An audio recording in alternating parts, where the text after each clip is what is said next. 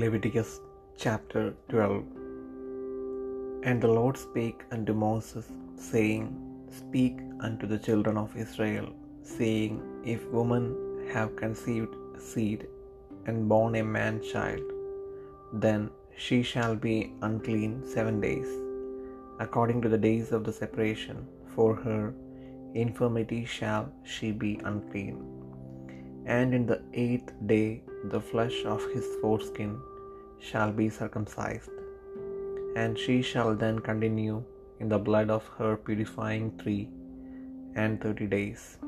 She shall touch no hallowed thing, nor come into the sanctuary until the days of her purifying be fulfilled.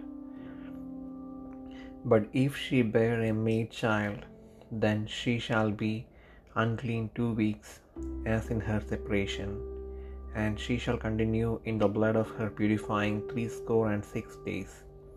And when the days of her purifying are fulfilled for a son or for a daughter, she shall bring a lamb of the first year or for a burnt offering, and a young pigeon or a turtle dove for a sin offering unto the door of the tabernacle of the congregation unto the priest, who shall offer it before the Lord, and make an atonement for her, and she shall be cleansed from the issue of her blood.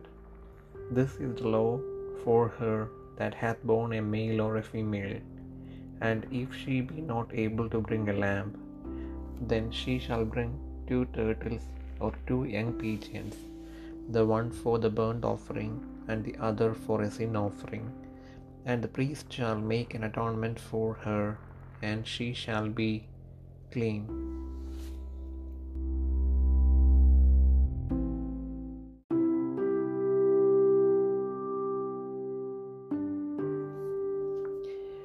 Levi പുസ്തകം പന്ത്രണ്ടാം അധ്യായം യഹോവ പിന്നെയും മോശയോട് അരുളി ചെയ്തത് നീ Israel മക്കളോട് പറയേണ്ടത് എന്തെന്നാൽ ഒരു സ്ത്രീ ഗർഭം ധരിച്ച് ആൺകുഞ്ഞിനെ പ്രസവിച്ചാൽ അവൾ ഏഴു ദിവസം അശുദ്ധയായിരിക്കണം.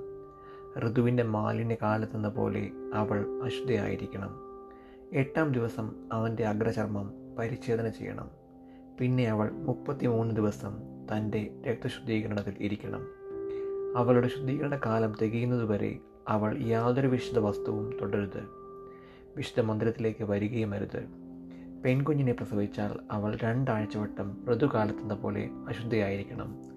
പിന്നെ അറുപത്തിയാറ് ദിവസം തന്റെ രക്തശുദ്ധീകരണത്തിനുള്ളതിൽ ഇരിക്കണം. മകനു വേണ്ടിയോ മകൾക്ക് വേണ്ടിയോ അവളുടെ ശുദ്ധീകരണ കാലം തികഞ്ഞ ശേഷം അവൾ ഒരു വയസ്സ് പ്രായമുള്ള ആട്ടിൻകുട്ടിയെ ഹോമയാഗത്തിനായിട്ടും ഒരു പ്രാവിൻ കുഞ്ഞിനെയോ ഒരു കുറുപ്രാവിനെയോ പാപയാഗത്തിനായിട്ടും സമാഗമന കൂടാരത്തിന്റെ വാതിൽക്കൽ പുരോഹിതന്റെ അടുക്കൽ കൊണ്ടുവരണം. അവനത് യഹോവയുടെ സന്നദ്ധയിൽ അർപ്പിച്ച് പ്രായശ്ചിത്തം കഴിക്കണം.